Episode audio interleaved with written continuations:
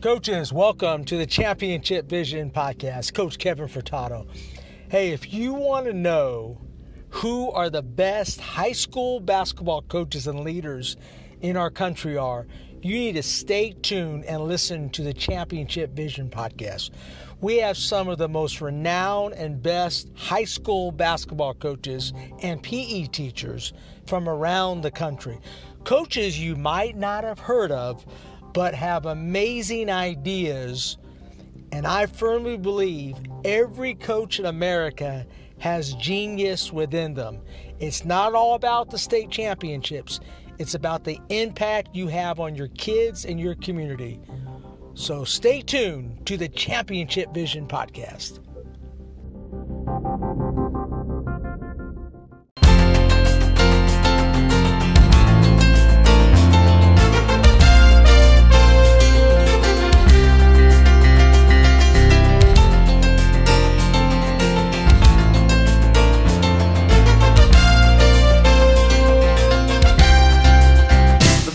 This date, there you are, you're running for your life, you're a shooting star, and all the years, no one knows just how hard you worked, but now it shows,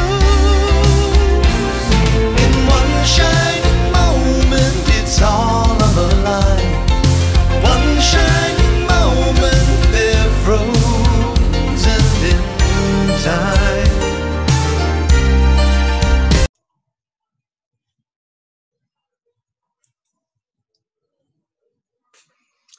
Coaches, welcome to the Championship Vision Podcast. This is episode 220. Today we have a special guest with you, Coach Ray Loker. Ray Loker has been an athletic director, a high school administrator, a YSO board member and president, and coached a variety of sports over 35 years at the youth, high school, and college levels in Southern California.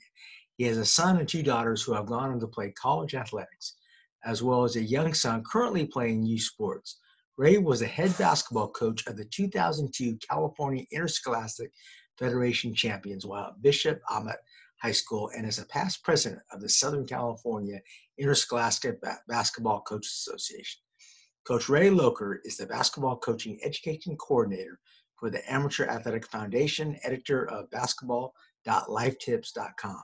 He was the head basketball coach for the 2002 California Interscholastic Federation champions while at Bishop Amat High School. Ray is also a trainer and mentor coach with Positive Coaching Alliance and coordinates their partner development efforts in Southern California, concentrating on grants to underserved organizations. He has coached in the San Gabriel Valley, just east of Los Angeles, California, for over 25 years at the youth, high school, and college levels. Coach Locke has worked countless camps and clinics during that time for ages 8 through 18, and is presently the executive director of the Basketball for All Foundation. Today, coaches, we're going to talk with Ray about his Gold Coaching Coaches Academy, and he's going to try to help us out and try for us to just become better coaches overall. How do we coach our athletes? How do we give them the confidence that they need to perform at the highest level? So I'd like to welcome Coach Ray Loker, otherwise known as Coach Locke. I don't think anybody calls me Ray anymore. That's right. So, Coach, hey, let's get started. I always want to talk about, and I have my great friend, Coach Pete Aycock. He's a great mentor of mine, great friend. Who are your mentors? Who had a lot to do with what you do as a coach and what you're doing now? So talk about the people who really had a great influence on you. Yeah, you know, that's interesting. When you get into coaching, I think the first place you really get your mentors is from your peers in coaching. And I had a couple of guys that I used to work little junior high basketball camps with, John Bettencourt and Will Jacobsmeyer, and we'd have breakfast and lunch and bounce things around. And we coached junior high, and we played games at the local high school, which was Damien High School, and Mike LaDuke was the basketball coach at the time. And Mike kind of wanted to do things his way. It was his feeder program, and you know, the three of us would butt heads sometimes, and stayed friends. When I moved to the high school level, kind of became competitors a little bit.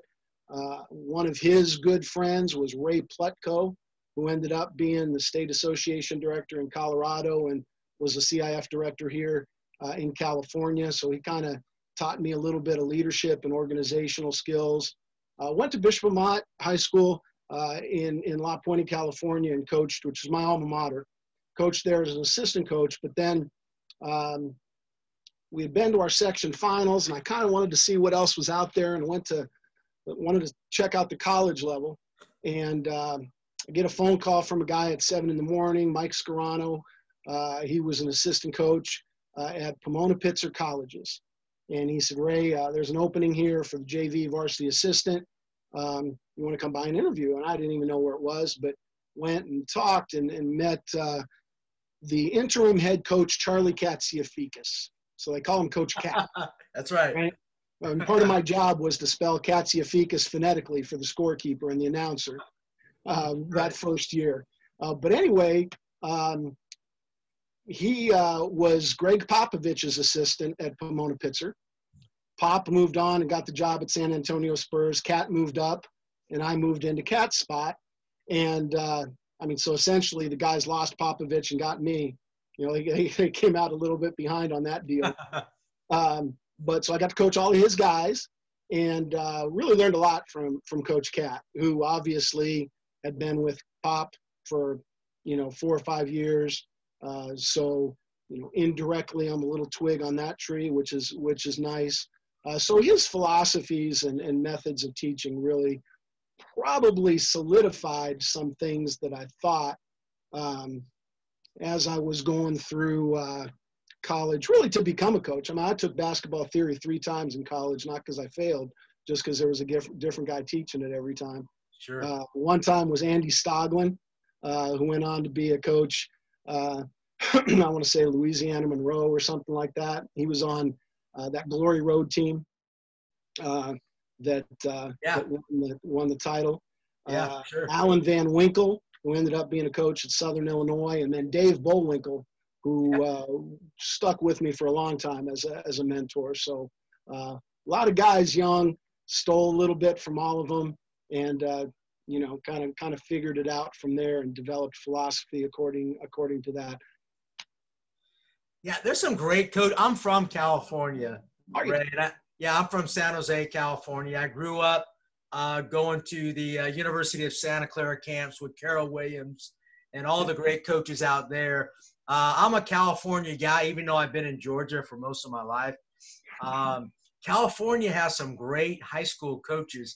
A good friend of mine is Doc Shepler out there in California. I mean, I can go on and on about the guys I've interviewed. Kelly Sopak, guys like that. Talk about the great California coaches out. Of course, it's a huge state, but, man, California basketball and the coaching out there is tremendous. Yeah, I mean, our section, the California Southern section where I'm from, we have about 500-600 teams in our section. I mean, so winning our section is kind of a big deal, and – you know, a lot of times we have more teams than many states. Yeah, absolutely. Coach Pete, hey, can you ask for, just talk to Ray a little bit, because I know you have a lot of experience, and Coach knows coaches from all over the place. What insight can you give Coach Ray about Georgia basketball?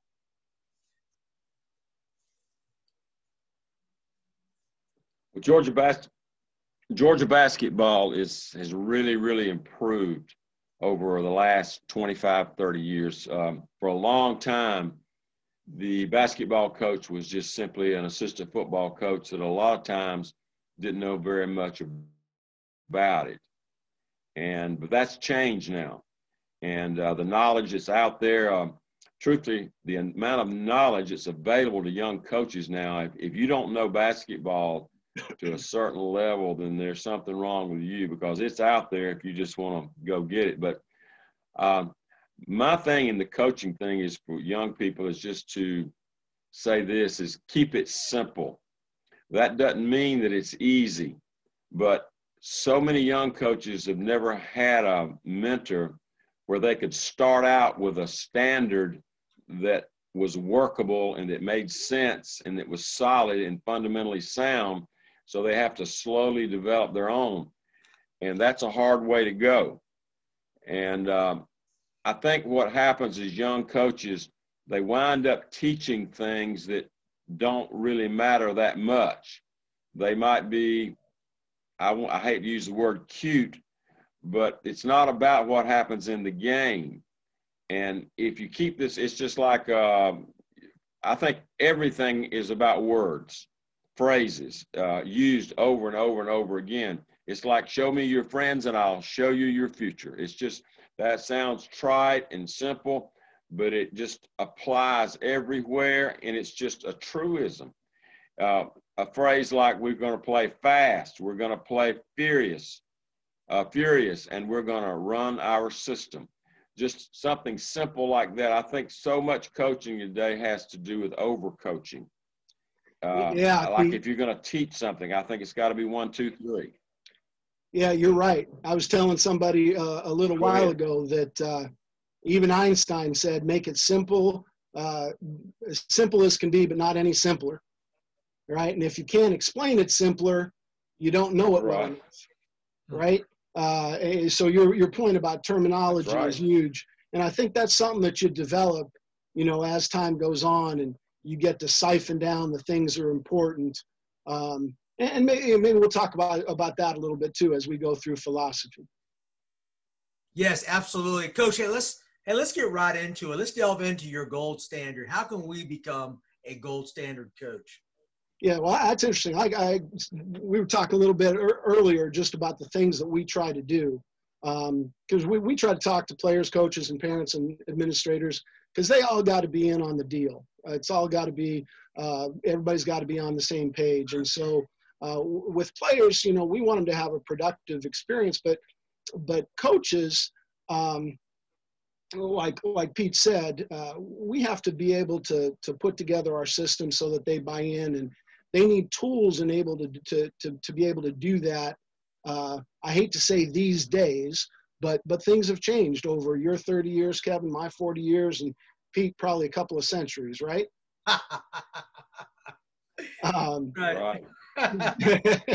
But and administrators have to really support the coach. So we really have to get everybody on the same page.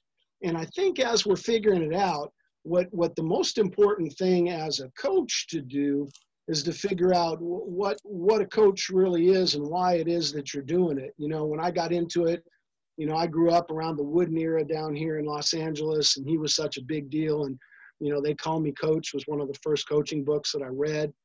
I think the first college paper I did was on an article by Tharp and Gallimore called What a Coach Can Teach a Teacher, that really shaped a lot of some of my principles. Maybe we'll get into that, but I loved walking down the hall and having people call me coach, or, you know, walk into a restaurant and have people say, hi, coach. And that was all a big deal. And then all of a sudden, everybody became a coach, right? You had life coaches, business coaches, and I got bitter for a while. Like, that's not what a coach is. And then when my daughter played at the University of Redlands, she spent a semester in Austria.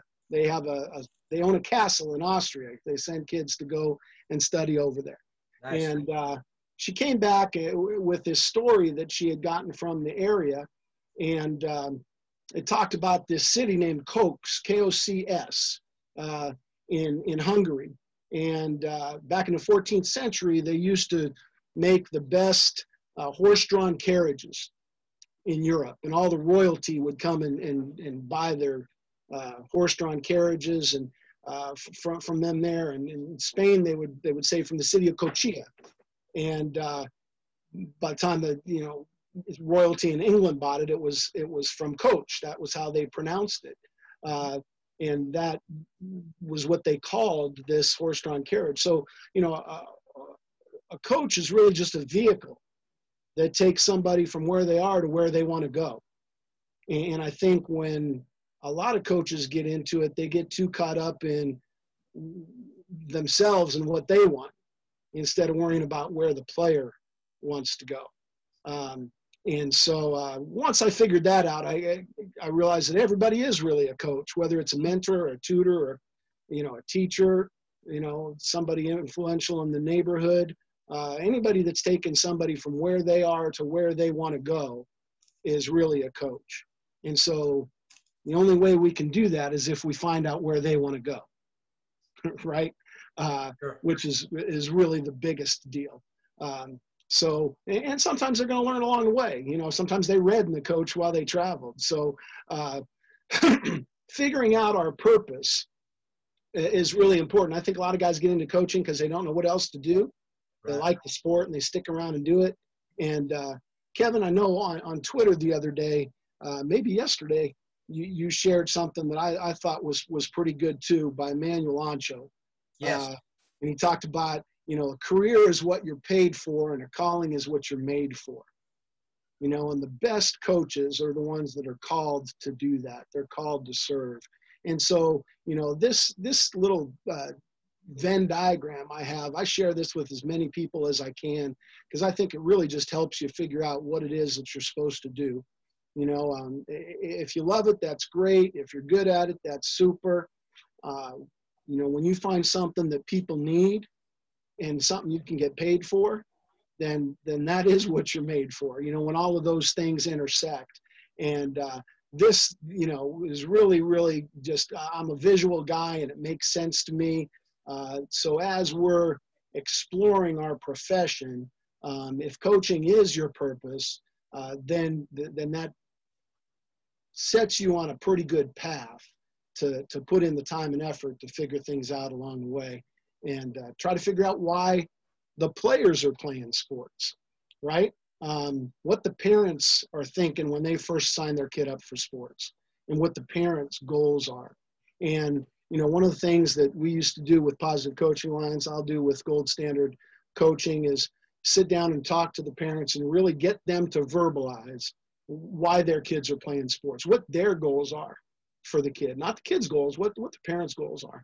And a lot of times they're similar. A lot of times the kids, you know, goals are different than the parents, which I think, you know, prompts a conversation between the two of them, you know, but it might be something as simple as making friends and having fun to, you know, learning how to deal with defeat or winning championships or getting a scholarship or the life lessons. And, you know, when you talk to parents at the beginning of a parent talk, they almost always say this stuff, right? They rarely say winning championships and scholarships. And they always talk about the life lessons and dealing with defeat and sportsmanship and things of that nature. So I think, you know, when we'll sit down with a booster group or a parent group or parents of a team, you know, to get to have that discussion, to really realize why their kids are playing, I think it makes the season a little less stressful, especially as we, you know, go on through the process to understanding what the coach's job really is, right? And the coach's job really is to get kids to compete and develop character, right? Right? You know, those siphoning it down to the lowest common denominator, those are really the two things that we're trying to do. And a lot of things go into both of those different categories. So, you know, spelling those out to parents is kind of a big deal. It's kind of something that we spend time while we're trying to create that culture. Does that make sense? It does.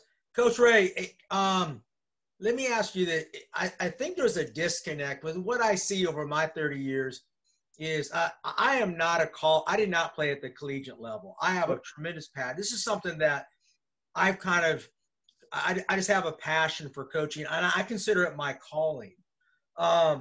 But I see a lot of former athletes that were really good players in a lot of coaching jobs, and that's how they get jobs. I think that's a major issue. And I think it's almost a reverse part. I mean, I don't know how I don't understand why, but I think that's a major problem for high schools when they're not searching for the best candidate, the best person, not necessarily the best athlete, the best person who can teach those two things.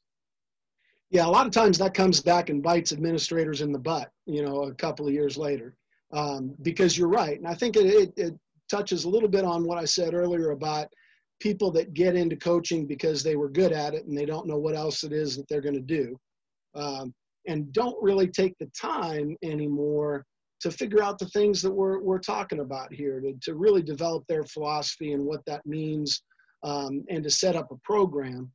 So some of them that don't work out, then they become, you know, your trainer. And then that creates a whole nother level that we never used to have. Right. They operate, you know, by no rules. There's no governing body, which I think is a big problem in basketball at the youth level in general, that there's no governing national body like there might be in some other sports. So yeah, that absolutely is a big thing. And, you know, trying to get jobs so much now is about your ability to recruit. Now, right. Fortunately, at the high school level even, right? Yeah. Can you bring in players? Right. So a lot of times, you know, that athletic cachet, you know, might sell on the phone and in the room a little bit, and people think that that translates, and it's not always a coaching thing as much as, you know, just the ability to recruit. So I think that set us back a little bit, but that doesn't mean that those people aren't talented. They just haven't really put in the time because people haven't put the focus on it yet as much as they should. And that's what we try to do. You know, when we talk about getting them to develop their culture, they got to figure out what that means first, right? Absolutely. Yeah. Continue on, Coach. I love it. Yeah. You know, I mean, I don't think they spent enough time thinking about everything. I think these are some things on the screen that are confusing to people, right? That they're interchangeable in a lot of ways when they try to answer a question. You know, you hear people talk about their vision or their mission or their philosophy or style of play. And sometimes you'll talk about, you know, you'll ask somebody what their philosophy is, and they'll say, well, you know, we want to press and fast break and run multiple offenses. Well, that's not really your philosophy. That's your style of play, right? And so you have to have a philosophy that fits that style of play. You talked about mentors. I was discussing just the other day with somebody. Me and a buddy were in a hotel lounge after a clinic at the coaches' happy hour with Dean Smith and Ralph Miller for about 20 minutes by ourselves, and they treated us like we were buddies. And it was, you know, maybe some of the best 20 minutes for a 21-year-old coach, you know, ever. Sure. And got a couple of points out of that. Now, I don't know how much of that is really happening, you know, anymore. Certainly clinics are down in terms of attendance. Everybody's attending their Zoom clinics and everything. That's but, right. You know, but that kind of thing isn't really happening to help people understand that. And so, you know, to me, you know, your vision – that's like that thing, that snapshot in your head that it's utopia, what you really dream about, you know, maybe, you know, it's like the picture on the wall with everybody, you know, rushing the floor after a championship, you know, that might be that vision that you want, but that's not really how you get there. And you don't want to dwell on that. I said I was at Bishop Amat High School, my alma mater, as an assistant. I went and spent 9 years at Pomona Pitzer with Coach Cat. That's turned into, I mean, I still keep in touch because my son is now his assistant in his 9th year with Coach Cat, sure. Which is kind of interesting. He passed me in wins this past season because they've been a little bit better lately. But Cat's got 500 wins there as Pop's replacement.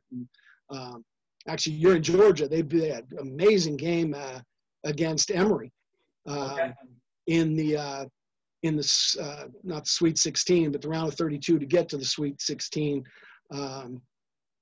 Tad Boyle at Colorado, his son, hit a 3 at the buzzer to kind of end their 2020 season. Then they got on a plane to go to Chicago for the Sweet 16, and they got the news that the season was over, and they had the taxi back to the gate and let them off. So that's how the season ended. But yeah, so – you know, spending time with Cat was great, and it's kind of solidified some things. And then when I came back to Bishop Amat, I knew we had a really talented team. I was the head coach now. I knew we had a chance, but I didn't want to dwell on winning. That was the one thing that I really learned from Cat and Pop. Went out to dinner one time when Pop came back to visit that first year, and he was saying that, you know, basketball, you can't really talk about basketball like you're playing a game, right? You're not trying to win the game. It might be 100 games within that game, 50 on offense and 50 on defense. And the more of those that you win, right, the better you're going to like the results at the end, right? You string a few of those, you know, together and put on a little mini winning streak in your possessions, and you're going to put on a little run. So that's really how we kind of approached it. I think on the back of our T-shirts that year, it said solid possession by possession. And I really bought into that. It really made sense, and Cat really drove that home, the whole possession by possession, you know, mentality. And so when I came back to Bishop Amat, you know, they had championship aspirations, and I got all the coaches together and I said, this year we are not going to use the word win one time. And they looked at me like it was crazy. Of course we want to win. But we wanted to do that by playing one possession at a time, you know, by the time we got there. And so our vision was a championship, but we were going to get there with a different process. So beginning of every season, you got to put on new nets on your rims. And so first practice, we pulled out the ladder and we had the players cut down the old nets, and they kind of got into it, and it kind of gave them a vision of what that was going to be like. Right. But I never said, this is where we want to be. We just put it out there for them. And then we practiced every morning, and we could have the 8:30 in the morning time slot on a Saturday, or the 10 o'clock, 10:30 time slot on a Saturday. And they all wanted to practice early so they could get on with their Saturday. I says, no, we're going to practice at 10:30 because that's the time our section's championship game tips off at the Anaheim Pond. Sure. And then I never said anything about it again, right? And so planted those seeds early and then went about the process, right?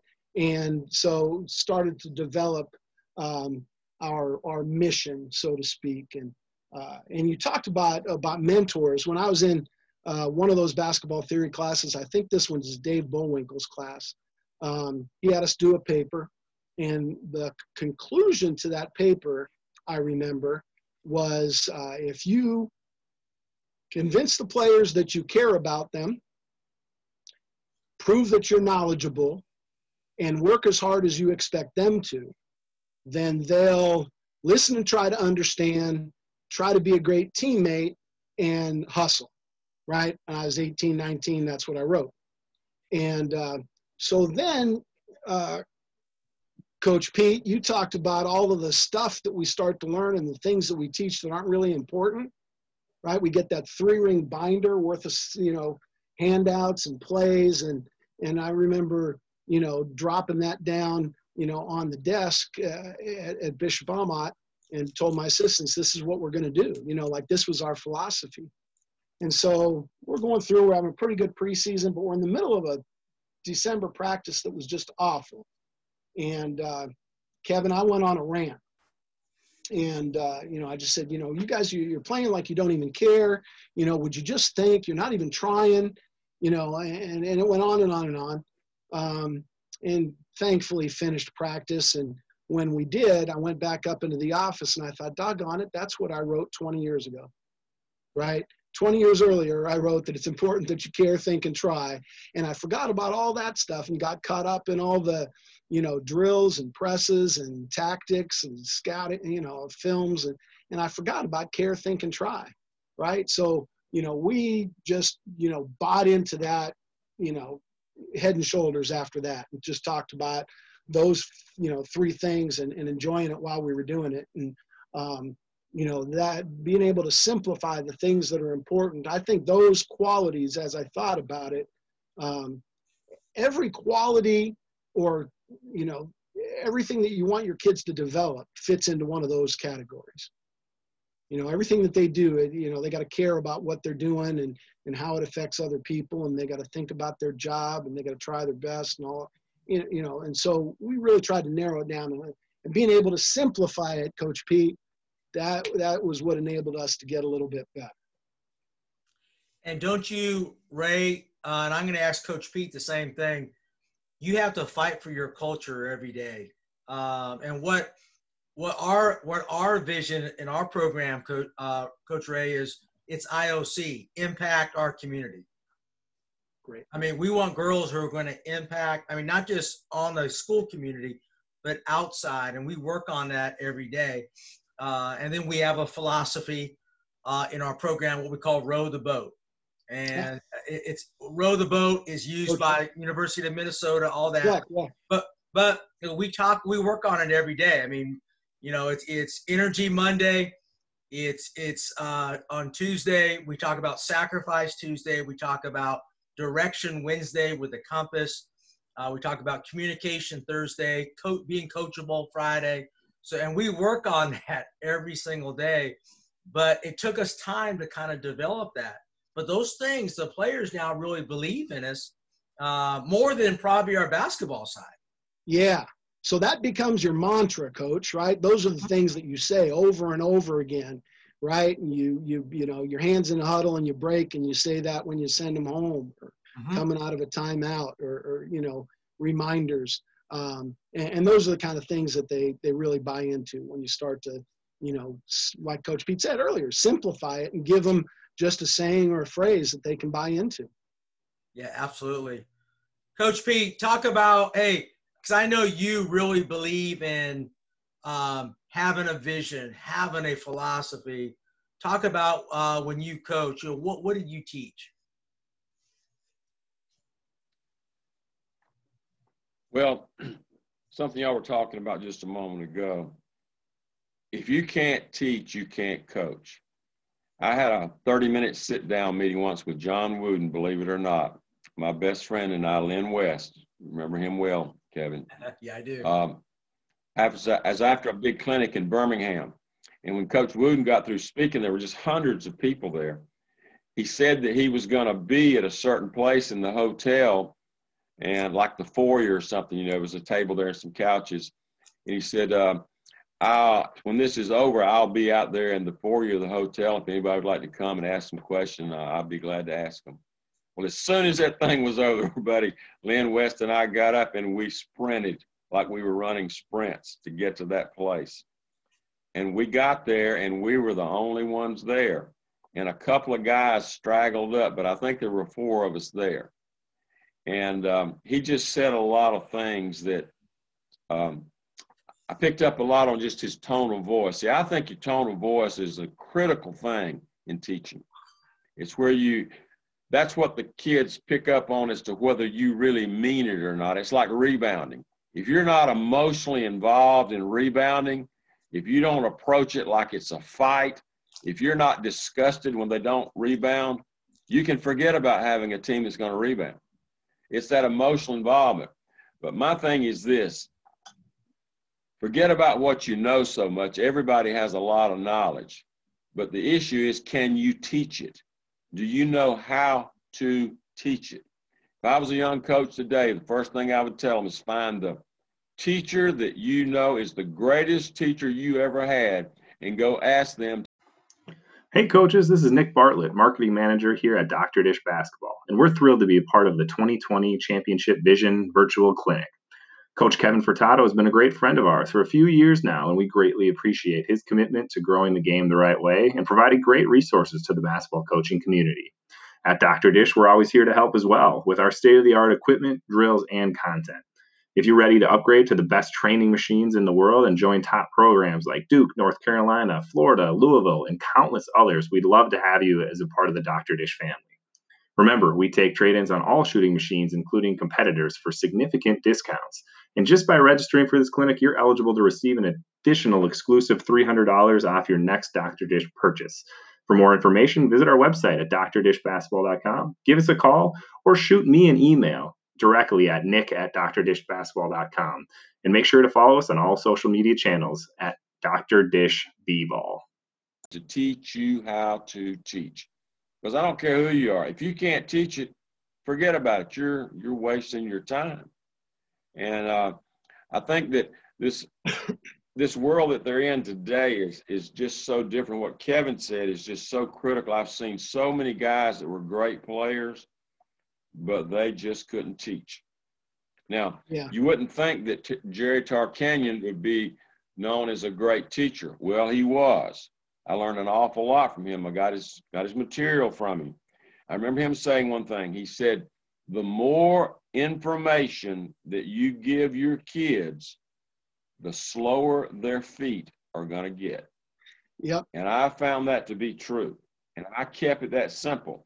In other words, you have all this information, then pull from it what your group of kids do best, and then make it a 1, 2, 3. Just like rebounding. It's not like shooting a basketball. 3 things is all you need to know.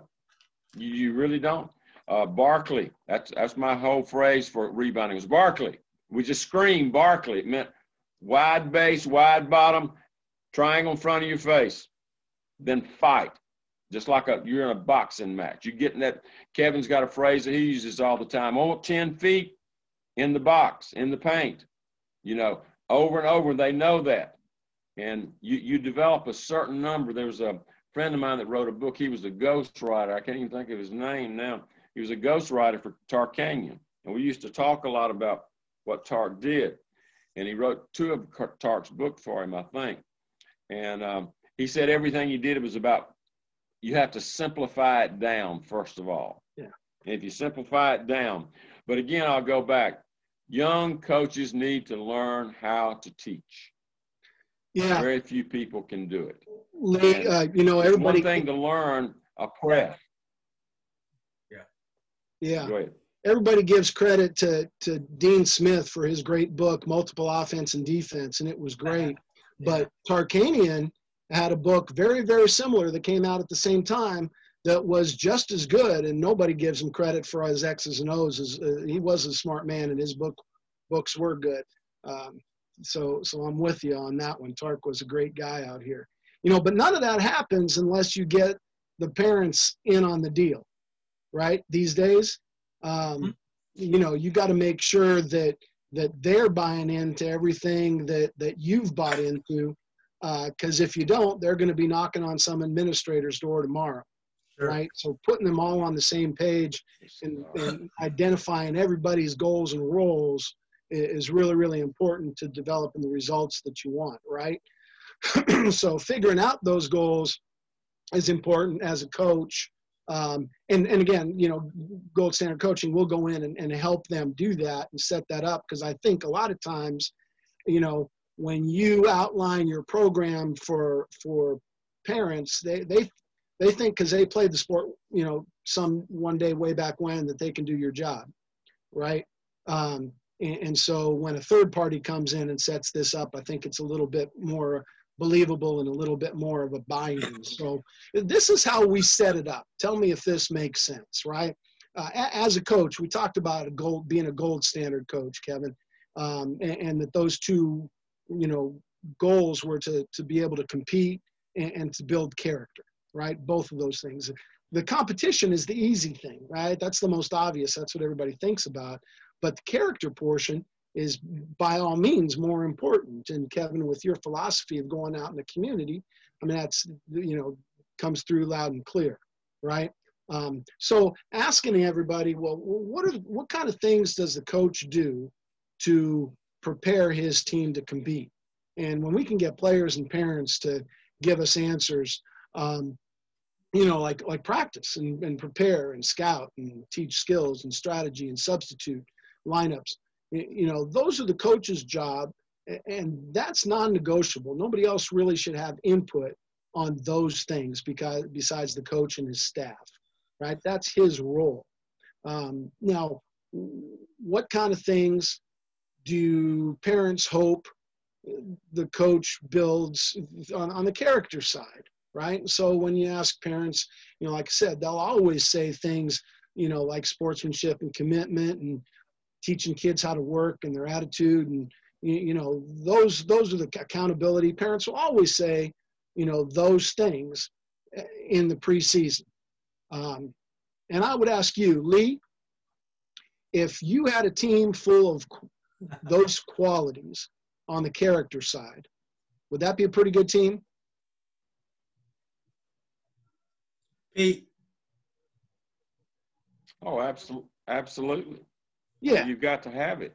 But you see, when I started out coaching, the parents always would tell the players, son, you do what your coach tells you to do. Sure. And boy, that has flipped. And what you're talking about now is just so critical today. And these young coaches, they better know how to deal with those parents, where I didn't have to do that. It was kind of a given. You did what the coach said.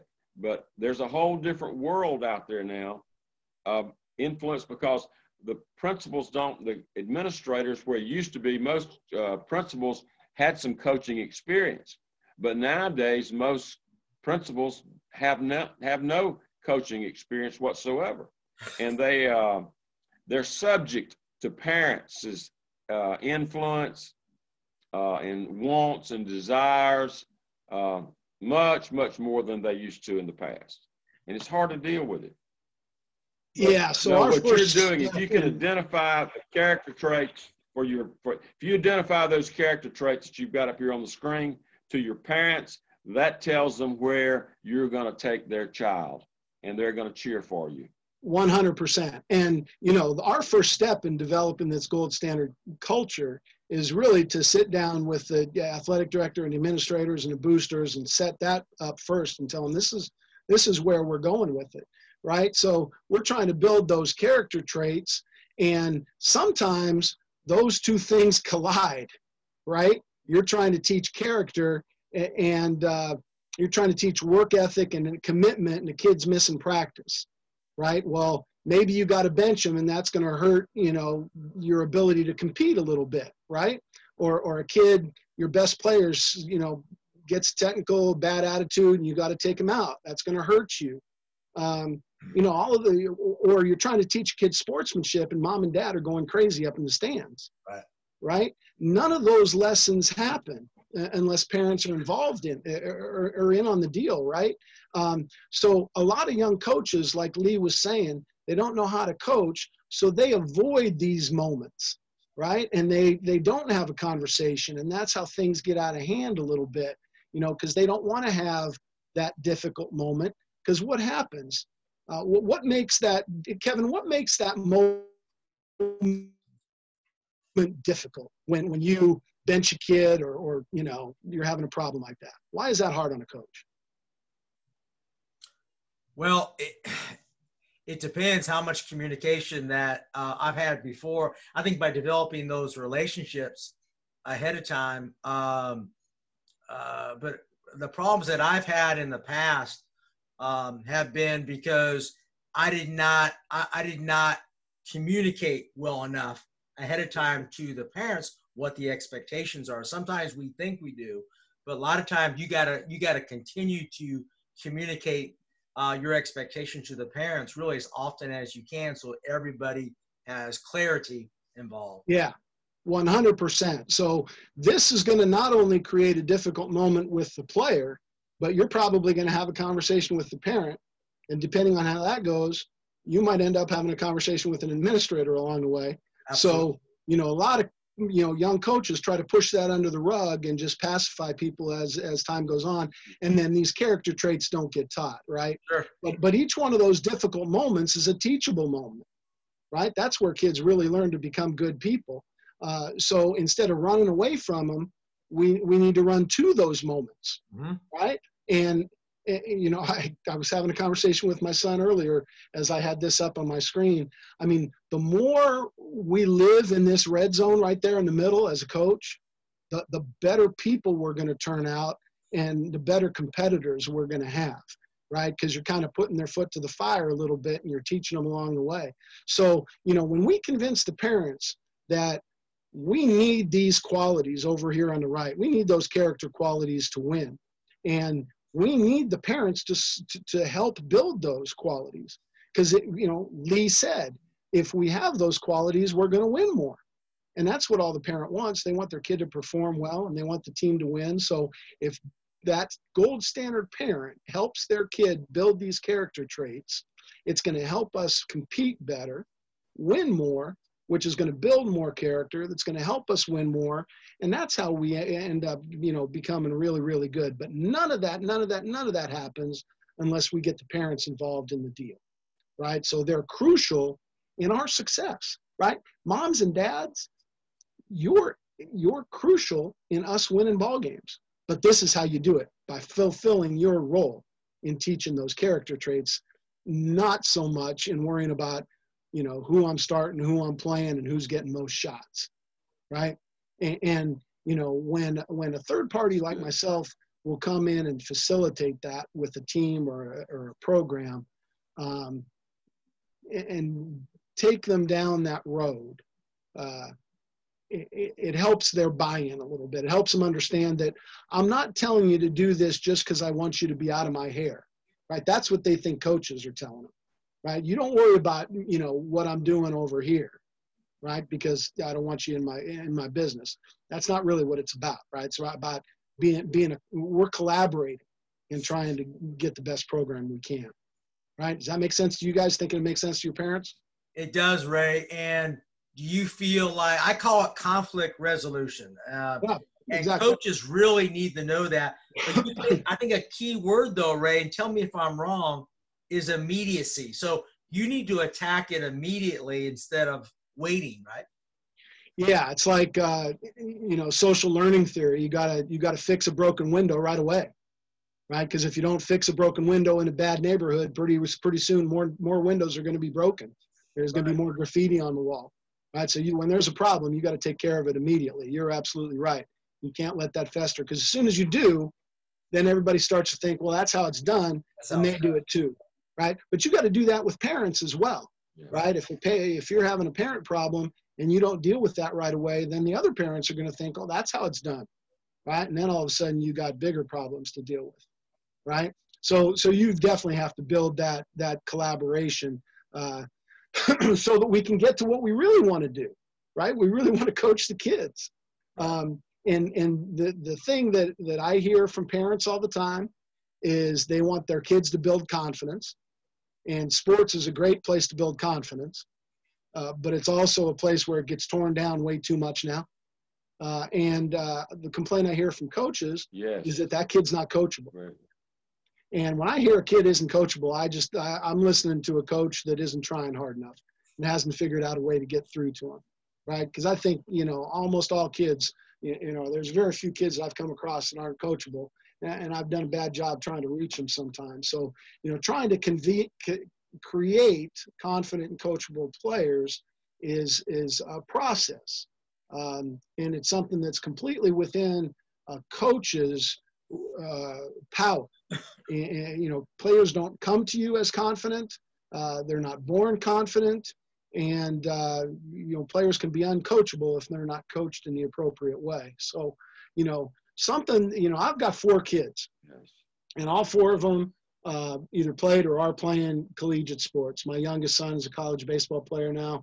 My oldest son played college basketball and college baseball at the same time for a couple years, finished up playing 4 years of college basketball. My daughter played basketball at the University of Redlands, and my youngest daughter, she thought she just wanted to be a student, so she went on campus, and the track coach saw her working out one day. She ended up running track and field and cross country. So they all competed. But along the way, right before my youngest son was born, Carol Dweck came out with this book, Mindset. Right. And it just made all the sense in the world to me. You know, reading through the research at the time, my oldest son was in college, so he was he was a, you know, sports studies major, took some classes at Cal State Fullerton, got his master's at Cal State Fullerton with Ken Revisa, who was one of the best sports psychologists, you know, ever. So we used to have this discussion all the time, and Dweck's, you know, research would come up a lot. And it turned out it had, you know, a relationship with her through Positive Coaching Alliance. But her concept of, you know, kids with fixed versus growth mindsets is extraordinary, you know. You know, kids with fixed mindsets, and you can identify them, you know, those are the kids that think that they're good because they're talented and they're gifted. People have probably been telling them how good they are all their life. And they kind of feel like, you know, my talent is what got me where I am. Sure. Where kids with growth mindset, you know, they realize that if, you know, they're not particularly good at something right now, what I need really to do is to work a little bit harder and get better at it. right? And so my youngest son was born right around this time, and I didn't change anything with the way that I talked to him about sports or academics.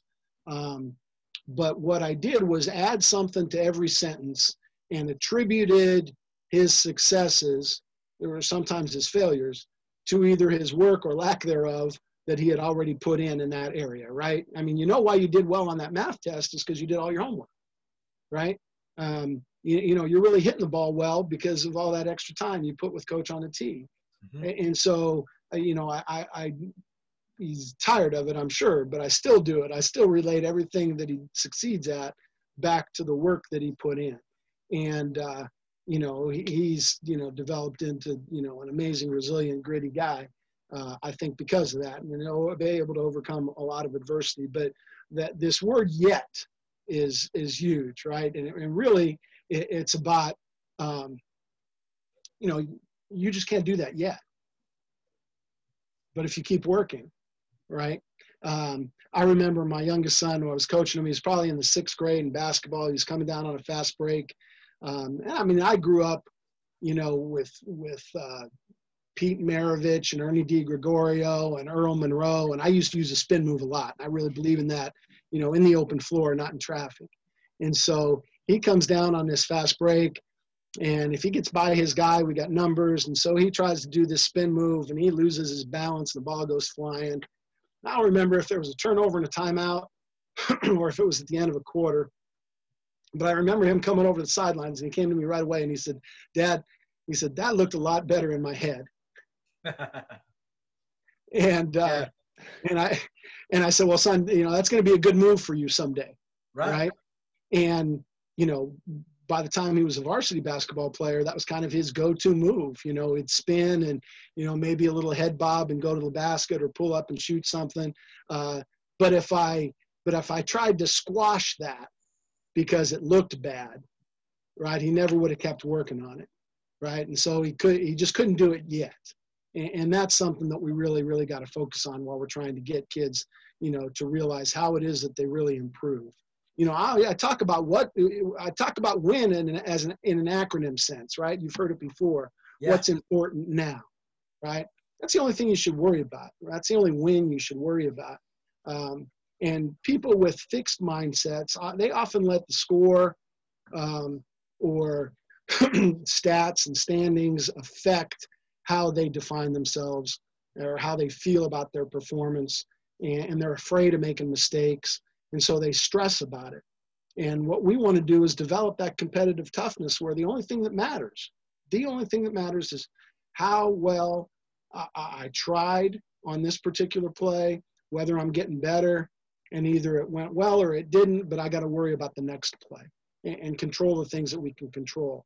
And when we get kids to really, you know, not only worry about that possession, but to worry about the actions within that possession that they're executing right now, then they're going to be pretty good. And you know, that's going to change every second along the way, right? Well, now what I got to worry about, right? I had to worry about getting through that screen. Now I got to get, you know, in space to deny or getting help, whatever the case may be. I got to worry about what's important now.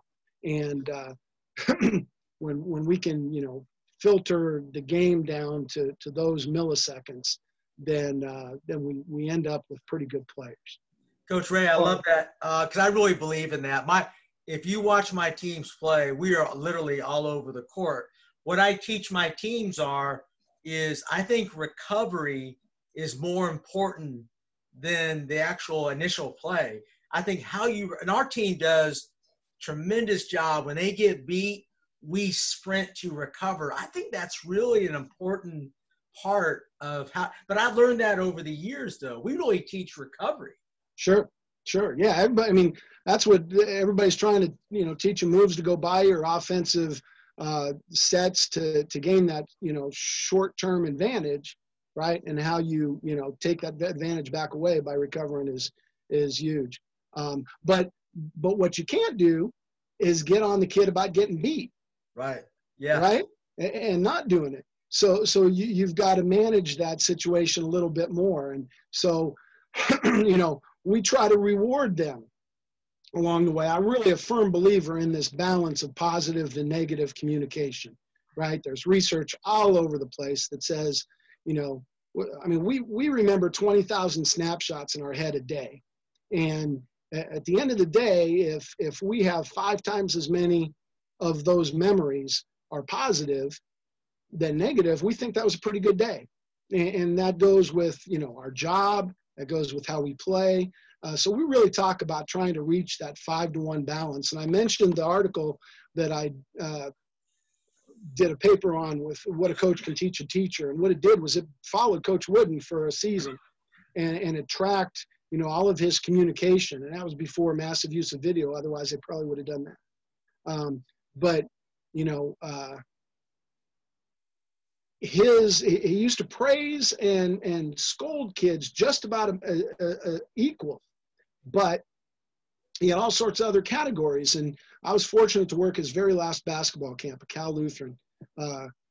And I remember having breakfast with him that day. And I used to say, Coach, you didn't really praise your kids that much, in that, which isn't really his image, right? He's got that grandfatherly image that he had. And he remembered this one. It was not written in any book anywhere, but I can remember it like he's sitting across the table from me right now. He said, when you take the time to teach your boys, there's an implied belief that they can achieve. And that belief is praise in itself. Hmm. So his philosophy was that teaching is praise, right? When I take the time to teach you. So years later, when I got all this research about 5-to-1 and I started working with Positive Coaching Alliance, I went back to that paper. And when you take all of his positives, right, his hustles, and you add them together with all of his acts of teaching, it's exactly 5-to-1, which was amazing to me. So he didn't praise that much. And when coaches say, God, 5-to-1, I can't get there. And it's easy to get there. Because I use this phrase at the bottom of the screen, you know, all the time with coaches. If I had, you know, a 10-second conversation with a coach and they asked me the secret to teaching, you know, I would tell them to relentlessly reward desired effort. Because a lot of things go into that, right? It means a kid's making an effort to do what you desire. And if a kid is making an effort to do what you desire, then recognize and reward that. Every single time, relentlessly, right? And if we do that, then we're going to get as many positives as we can, right? And that's going to outweigh the negatives because there's a one there for a reason. We're supposed to correct. That's our job, okay? But the hard part that I think coaches miss is this opportunity to get, you know, more positives into their coaching through teaching and through praise. Yeah, and I guess, I mean, for example, you know, we focus so much on made shots, right, Ray, in basketball, yep. Rather than what it takes to get that shot. Maybe we actually evaluate what we call screen assist.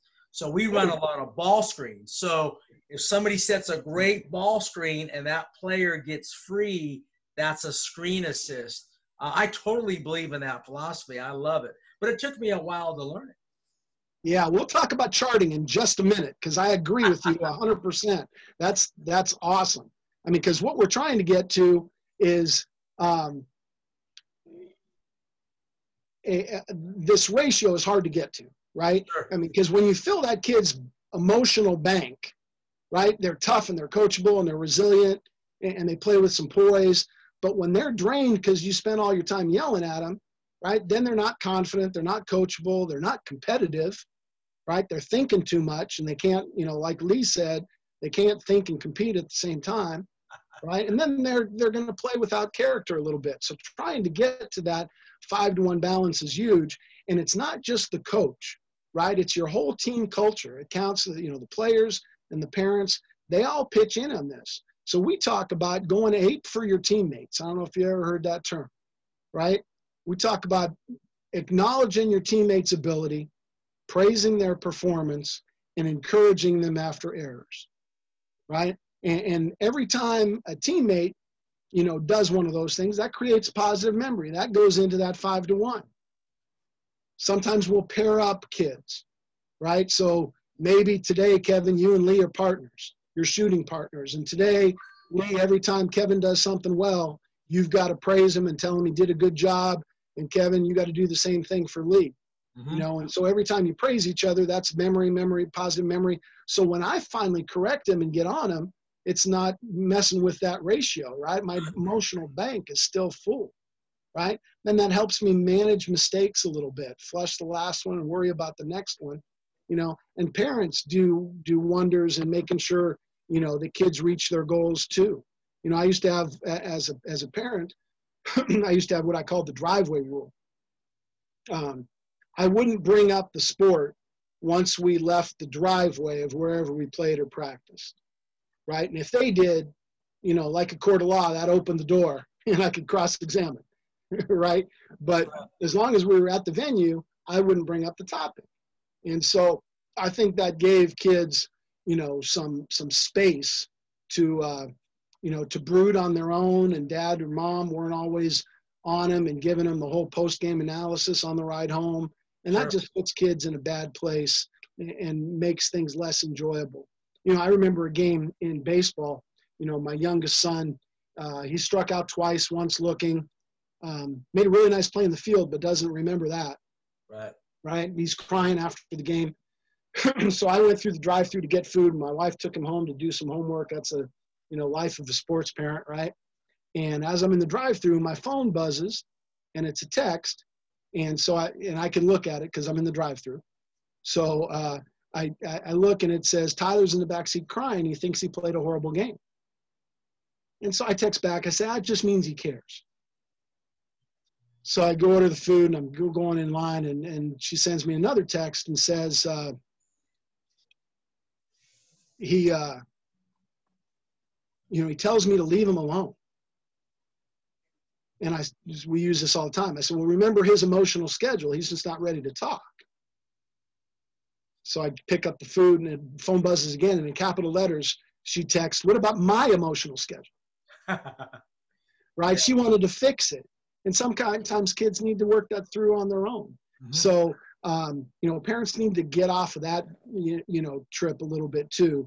And I think, Lee, you mentioned parents. I think that's something else that's changed, right? Is that parents are overanalyzing kids and putting too much pressure on kids and not letting them have some fun. Yeah, and I think every coach needs advice on that because I think that's a major issue in a lot of schools.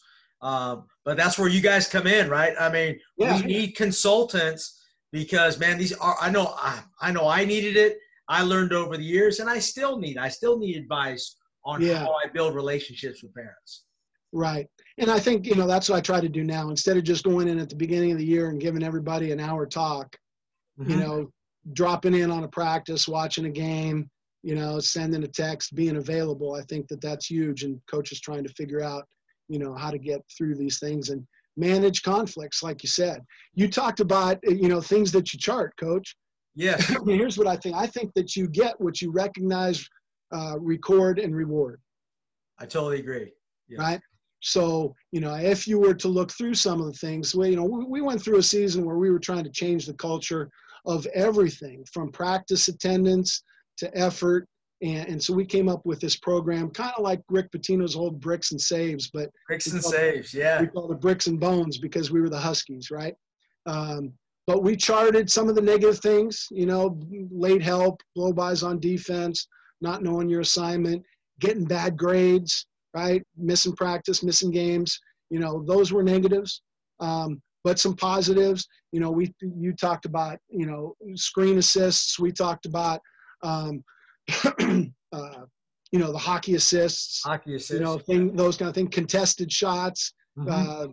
Blockouts. You know, it's more important to chart, you know, blockouts and missed blockouts than it is rebounds, right? Because one's an effort goal that leads to the other. So, you know, I could send you that, but you definitely send me that, right? Yeah. You definitely need to chart things if you want kids to buy in. And then we had a whole program where we, you know, would reward them after the game and recognize them. And I think, you know, in the same vein as the turnover chain that's so popular now in football, right? When you can find a way to reward kids and recognize them, I think that's a good thing. To really get them to compete, and then, you know, how you develop your character is what we talked about a little bit earlier. So we want competitors of character. How do we do that, right? We want to, there's some qualities that we need between the lines, and then so there are some character traits and life skills that we want to develop outside the lines. And when I ask athletes to talk about their best teammate ever, they always talk about kids having heart. And then I say, well, what does it mean to have heart? And they give me all sorts of things, like they're positive and they never give up, and they work really hard and they're tough. And, you know, all of those things are really mental, right? None of them are cardiovascular for sure, right? Right. It's all about the mind of a champion, not the heart of a champion. So we talk a lot about how you're going to develop that mental toughness. And I use this acronym TRG, right? Toughness, resilience, and grit. And when we can, you know, develop those three. Hello, my name is Coach Charlie Miller, headmaster trainer with the TAC Basketball Academy in Dallas, Texas. I'm here to promote the upcoming Championship Vision Podcast Clinic Series brought to us by Coach Kevin Furtado from Lake Oconee Academy in Greensboro, Georgia. Coach Furtado is a well-respected, sought-after coach and found other coaches like him to share their best practices and secrets to success with players, parents, and teams. The clinic will provide two types of virtual clinics, lecture style via Zoomcast and on-court instructions with coaches and players. Again, my name is Coach Charlie Miller from Attack Basketball Academy, where we work with kids from third grade through high school in a positive and growth-oriented atmosphere that promotes a whole-body approach to well-being. Our programs are designed not only to improve your child's ability on the court, but also to teach him or her valuable skills that will serve them throughout their lives. Things, then we're in a pretty good place. And again, this is another one of those things where words get mixed up, and I think coaches use them interchangeably. And the way I define toughness is the ability to focus on the one single thing that's most important right now, right? That one, you know, what's important now. And if I can focus on the one thing that's most important right now, I've developed some toughness, both physical and mental, right? So I'm under the basket, and I might get hit in the face, right? We're rebounding, Lee, right? And you got to be passionate about rebounding. And sometimes, you know, you go through a little bit of struggle and you might get knocked around. Nothing bugs me more than somebody that might get a little owie in the face and they stop and act like, you know, we need to call the ambulance.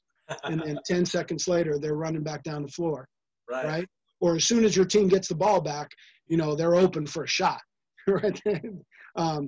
So what do I need to do right then? If I'm injured, well, then I need to worry about it. Right? Then I need to go down, get some help or whatever. But if it's just an owie, what's more important, right? Getting back on defense, right? That's tough, right? When I can, you know, go through a little bit of physical discomfort and still take care of my business, which is different than being injured, right? I never want, you know, I always want to make sure I point out to the team the difference between those two things.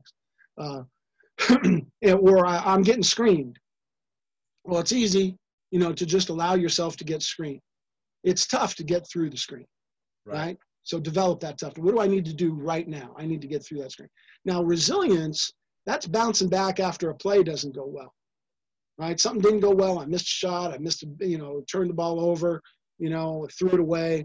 Well, all I know is I better be the fastest guy getting back on defense now if I threw it away, right? So that's resilience, being able to quickly recover from something like that.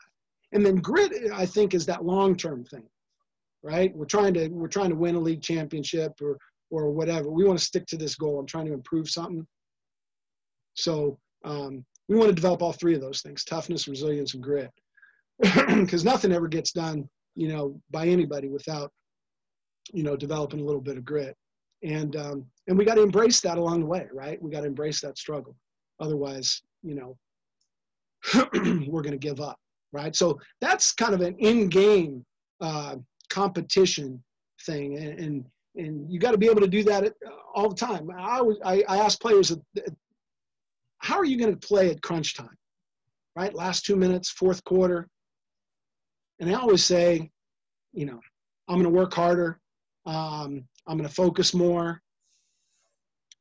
I always tell you, you know, if you did that at the tip-off and we did it for, you know, 32 minutes, it wouldn't be crunch time right now.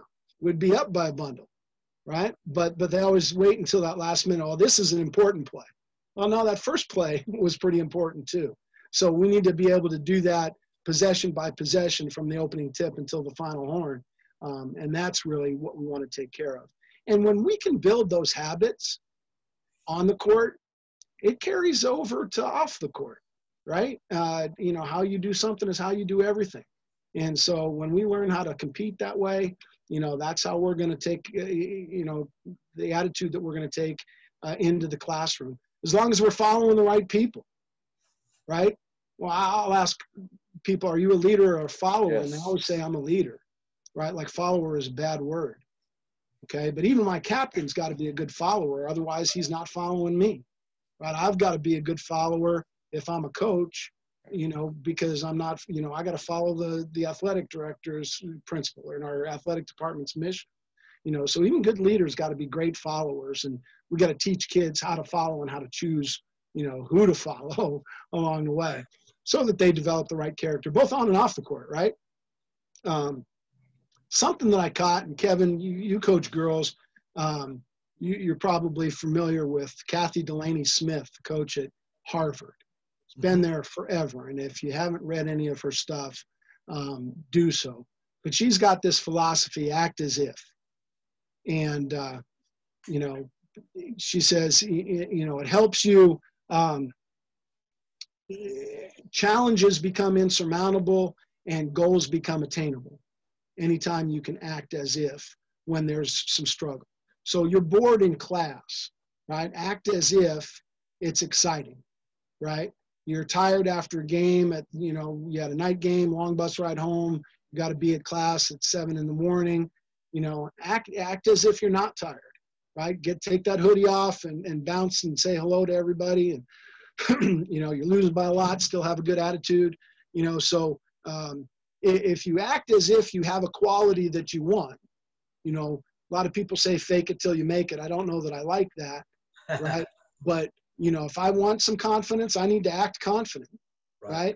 You know, we're starting to drill. I want to get to the front of the line, okay, and act as if I'm ready and I want it. And when we take that attitude on the court and then off the court, now we're really developing some of these qualities that we try to instill. You know, one of our Positive Coaching Alliance trainers from Arizona, her name's Kelly Cagle. She was actually the women's soccer coach at Virginia Tech during the shooting. So tremendous lady. We had a dinner at her house one day, and she had the Cagle family values over her fireplace, and it inspired me on the flight home to try to figure out, you know, what can I put by my front door, you know, to inspire kids in our house. And what do I want my team to think about? And so these are the qualities that we try really, really hard. We try to instill leadership and optimism and knowledge of whatever it is that they're doing, and a positive attitude, respect to others. And when we do those things, when we focus on those qualities, you know, I think we're going to get kids that care, think, and try, which is what I kept coming back to. And we're able to build our brand, right? Kids, you know, have this opportunity to sell themselves, right? Lee talked about teaching, you know, coaching and playing. You're teaching or you're selling, right? And we want those kids to convince everybody that they're a student athlete, right? That they're really, really everything that a student athlete means. They're, you know, committed, they work hard, they're a good team member. And then people want to be around those kind of people. They want to recruit you to go to college. They want to hire you to be their job. So everything they do, with how they behave to, you know, Snapchat and Twitter and, you know, Instagram and all that, we talk about the rule of 4, right? Everything you put on the internet is for everyone. It's forever. And people are slow to forgive and forget, right? So, you know, work really hard to build that brand so that your kind of person you know, that can contribute a little bit to the community, because people want to hire those student athletes. This Fortune 500 thing I talk about all the time. There was a research study, 90% of Fortune 500 CEOs played sports, and only 6% of Fortune 500 CEOs are women, but 90% of those women played sports. So when you know, develop all of these qualities that we're talking about, that's really the end game, right? Not putting the ball in the basket and winning ball games. It's really about building those life lessons and building people that are contributing to the community in a positive way. That's really what I try to do as a coach, and what has evolved into this, you know, gold standard coaching venture that I've gone into to help others, you know, aspire to do the same thing. Yes, and Ray, I love that. Matter of fact, I took tons of notes, and I love that. I'm going to add some things in. I love the act as if, because I think you have – don't you have to tell your mind what you're going to do? Because the mind is naturally negative. Yeah. Yeah. You know, when you convince it,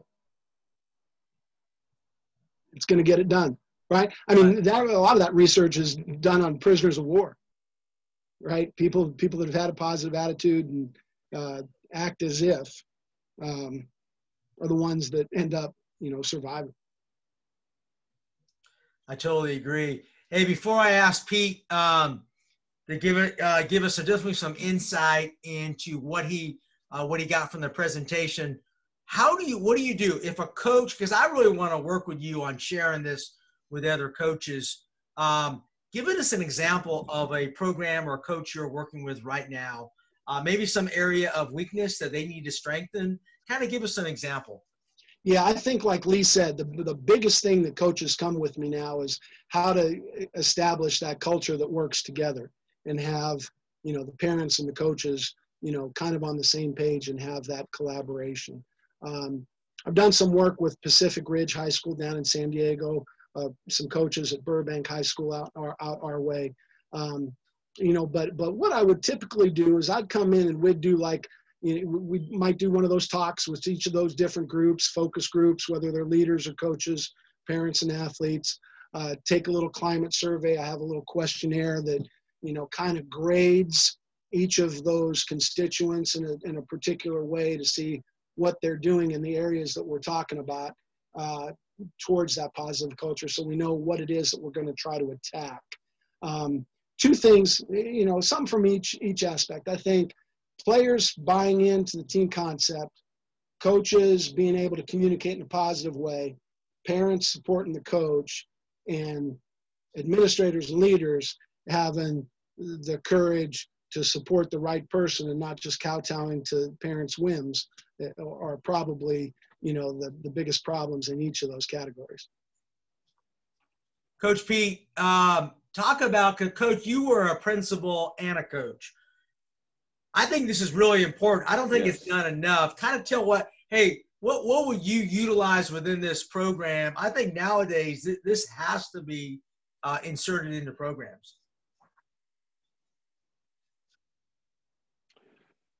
Well, all of this needs to be used. This is, I don't know if you're aware of a guy named Jordan Peterson.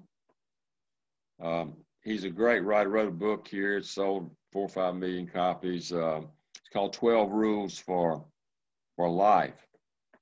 And he speaks and always has, every venue is full of young men, almost exclusively young men. And I just recommend that to you. You don't need to get into it tonight, but it's Jordan Peterson, The Rules for Life. It is a fabulous read. He's the smartest human being I've ever listened to in my life. But no, I've been a pastor of a church and a principal and a coach, all of them for over 20 years apiece, but they were done concurrently. So I've seen these things you're talking about through all the lenses. But I do know this, what you said, one of the most important things is about reward. Whatever we reward, you will get more of. Now, that's just a bottom line, because to these kids we're coaching and teaching, I want to tell you, our approval is their reward. We mean so much more to them than what we ever dreamed. They really, it really is. What you reward, you get more of. And the other thing, what you're talking about, I preached a sermon one time a long time ago about when the church, the family, and the school all sing the same song, Johnny and Sally turn out really well. That's right. And I think that goes with exactly what you were talking about a while ago when these administrators, see, I see your position, what you're doing now, you go in with the underlying goal of getting the administration and the coaches and the kids and the parents singing the same song. I like that. I'm going to steal that. It's kind of hard to do, but it's something you've got to do.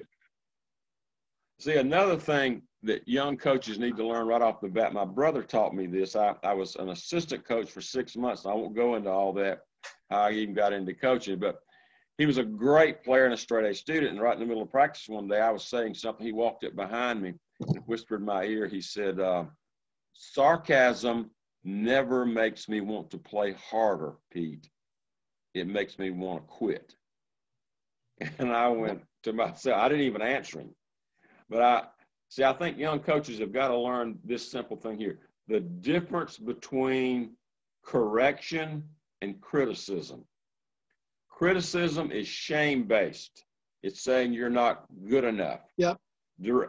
When you correct someone, you push them back onto the agreed-upon path.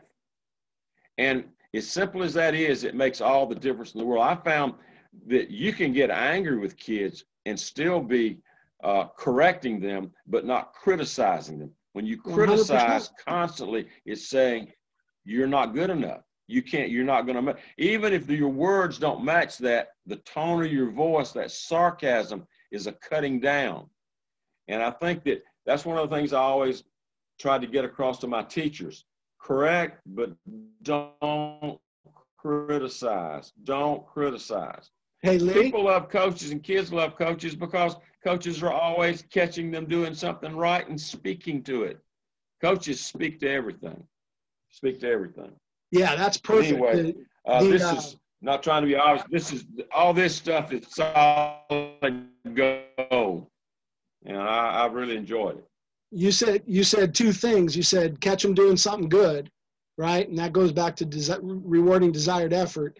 But what you said about sarcasm, you know, sarcasm comes from the Greek phrase meaning to cut flesh. That should tell us all we need to know about whether it's effective coaching strategy or not. Yeah, yeah, absolutely. Well, yes. Hey, Coach Ray. Coach Ray. In the old days,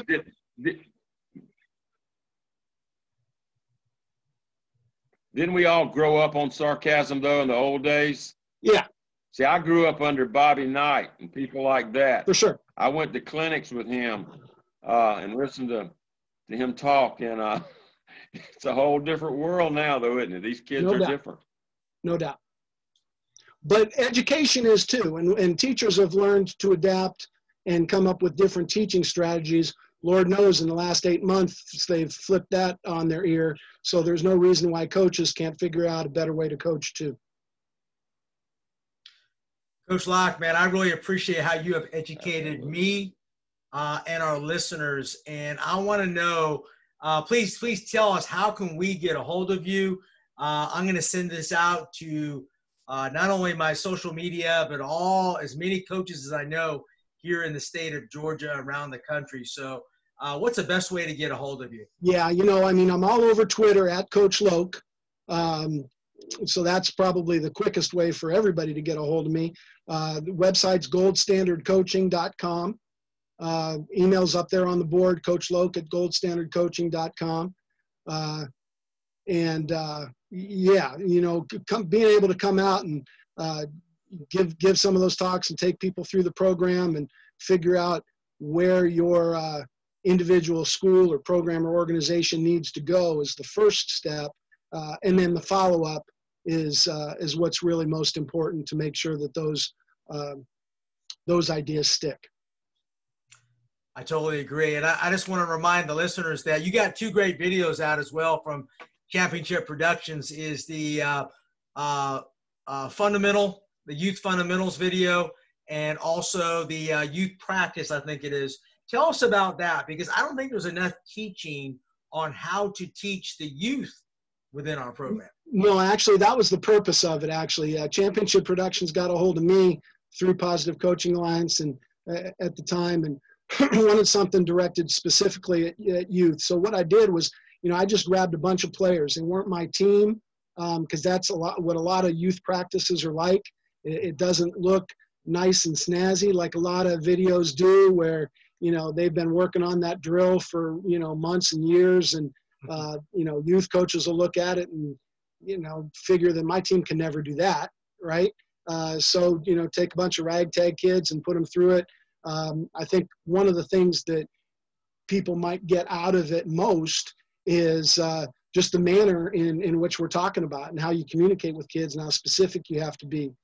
For example, you know, there was a situation where I was telling my son, my youngest son, who'd seen 1,000 games in his life, you know, hey, make that kid go left. And he drove right. And I said, make that kid go left. And he drove right. And next time he came off, I said, Tyler, I said, make him go left. I said, he was going to my left. Exactly. So we got to be really specific. So, you know, I think that's part of it. And then practice structuring is something that you get out of it too. But that was a fun video to put together. I should probably give them a call and get back on the video train with them as well. Yeah, for sure. I think it's a great video, matter of fact.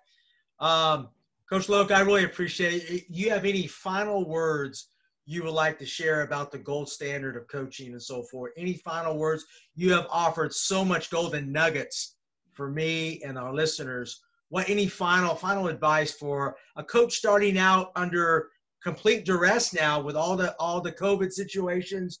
What advice would you give? Yeah, take some time and figure out why you really want to coach. Figure out your purpose. Care about what it is that you're doing. Think about it. Put deep thought into it. Give your best effort, and relentlessly reward desired effort.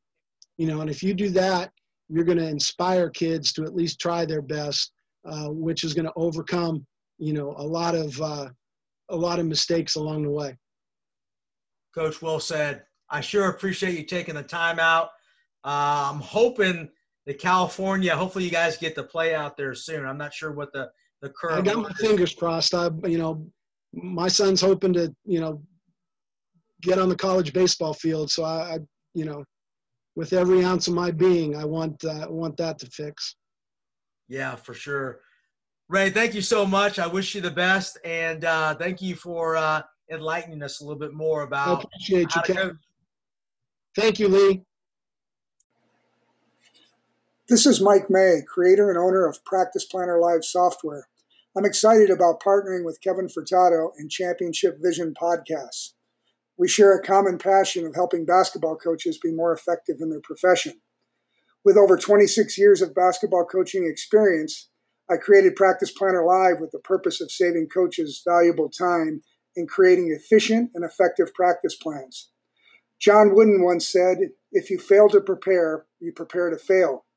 Practice Planner Live can take your practice planning to a whole nother level with tools and functionality that will maximize your team's ability to reach their potential.